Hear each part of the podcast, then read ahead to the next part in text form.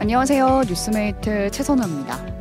내일부터 민족의 대명절 설 연휴가 시작되는데요. 오늘 여야 정치권도 귀성에 나서는 시민들을 배웅하는 일정에 나섰습니다. 국민의힘 한동훈 비대위원장도 서울역 플랫폼에서 귀성 인사를 했는데 그 앞에 갑자기 해병대 전우회가 나타났습니다. 그리고 이렇게 외쳤죠. 최상병 특검법 통과하라. 이들이 손에 든 피켓에는 한동훈 위원장에게 쓴 편지가 적혀 있었는데요. 순직 장병 가족과 생존 장병, 그 가족들은 끝없는 고통의 나날을 살아가고 있다. 온 국민이 기쁨으로 가득한 설 명절, 그분들의 가정에는 기쁨이 있을까 하는 내용이었습니다. 하지만 이 편지는 한 위원장에게 전달되진 못했고요. 지난해 9월 발의된 최상병 특검법은 논의 한번 제대로 되지 않은 채 폐기될 상황에 처했습니다. 명절 귀성 인사만큼은 빼놓지 않는 정치권이 진짜 우선적으로 챙겨야 할 건 뭔지 생각해 보게 되는 날입니다. 2024년 2월 8일 목요일 오뜨밀 라이브 시작합니다.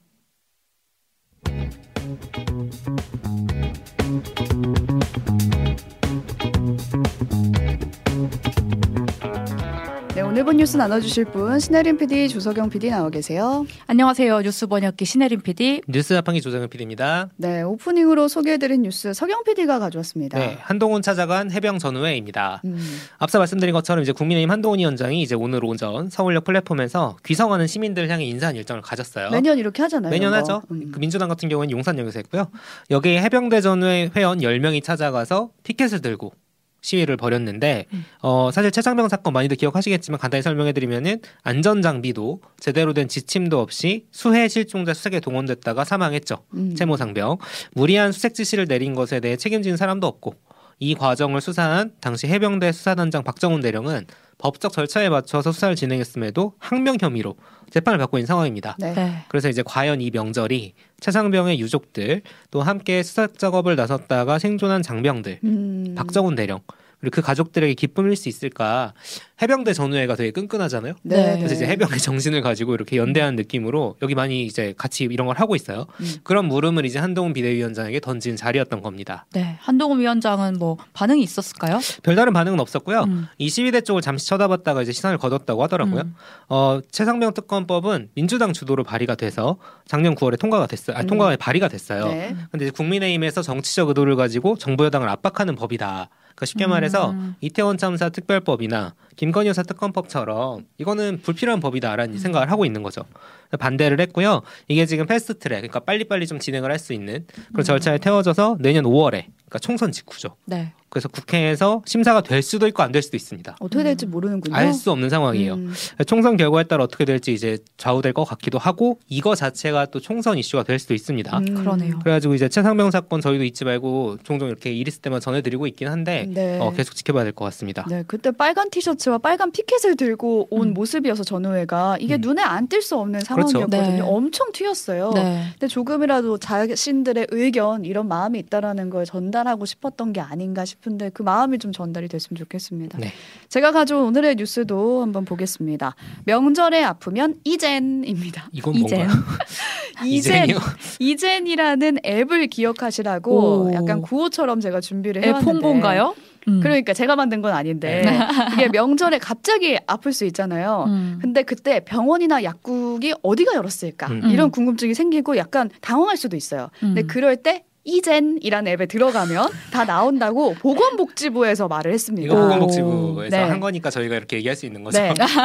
거기 이제 응급 의료 정보 제공 앱이라고 하거든요. 음. 여기에 들어가면 다 있는 거예요. 근데 제가 봤을 때 가장 좋은 점은 사용자 위치를 잡아서 주변에 네. 문 여는 병원, 약국을 지도로 볼 수 있다고 아, 합니다. 너무 필요한 앱이었네요. 음. 근데 이런 앱을 다운받거나 보는 게 어려우신 분들도 있잖아요. 그렇죠. 그렇죠. 그럴 경우에는 전화로도 할 수 있는데 129 음. 기억하시면 됩니다. 129가 보건복지 콜센터고 여기 전화해서 여쭤보셔도 되고요. 120 음. 시도 콜센터입니다. 여기 전화하셔도 됩니다. 네. 129 120 그리고 정말 위급할 때는 119. 아 이건 뭐 네, 기억하시면 되겠습니다.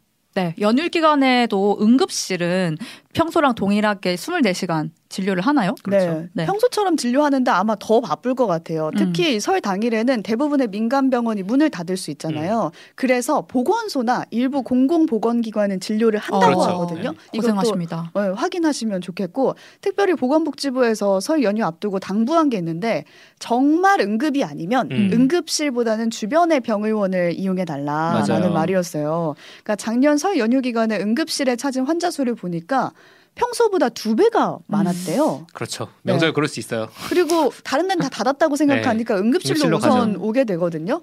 근데 이런 와중에 응급실에 만약에 경증 환자까지 다 몰리면 굉장히 복잡하고 오히려 음. 치료가 더 늦어질 수도 있으니까 어, 만약에 경증이다 그러면 주변의 병의원 이용하시, 이용하시면 좋겠습니다. 앱을 찾아보시고요. 이젠 앱을 써서 네. 네. 그러니까 사실 지금 이슈 중에 하나가 음. 의사들이 파업하는 거 아니냐, 맞아요. 공백이 생기는 지금 거 계속 아니냐. 그 뉴스가 뜨고 그렇죠. 있더라고요. 근데 뭐 연휴 뒤에 한다 뭐 이런 얘기도 있긴 한데 네. 어떤 상황 인지 네, 우선은 왜 난리가 났냐면 정부가 의대 입학 정원 2천 명 늘리겠다 음. 이렇게 발표했다고 저희도 전해드렸잖아요. 그러면서 전공의들이 반발하면서 파업 움직임을 보이고 있는 건데 지금 일부 대형 병원의 인턴들이 음. 집단으로 사직서를 음. 제출해서 기사가 많이 났어요. 근데 정부는 강경 대응하겠다고 기조를 그렇죠. 펼쳤잖아요. 맞아요. 네. 그러니까 만약에 파업으로 의료에 차질을 빚으면 병원장이 처벌을 받을 수 있어라고 아. 경고를 했고요. 집단 사직서 수리하는 것도 금지하겠다 금지해라. 이렇게 음. 명령을 내렸습니다.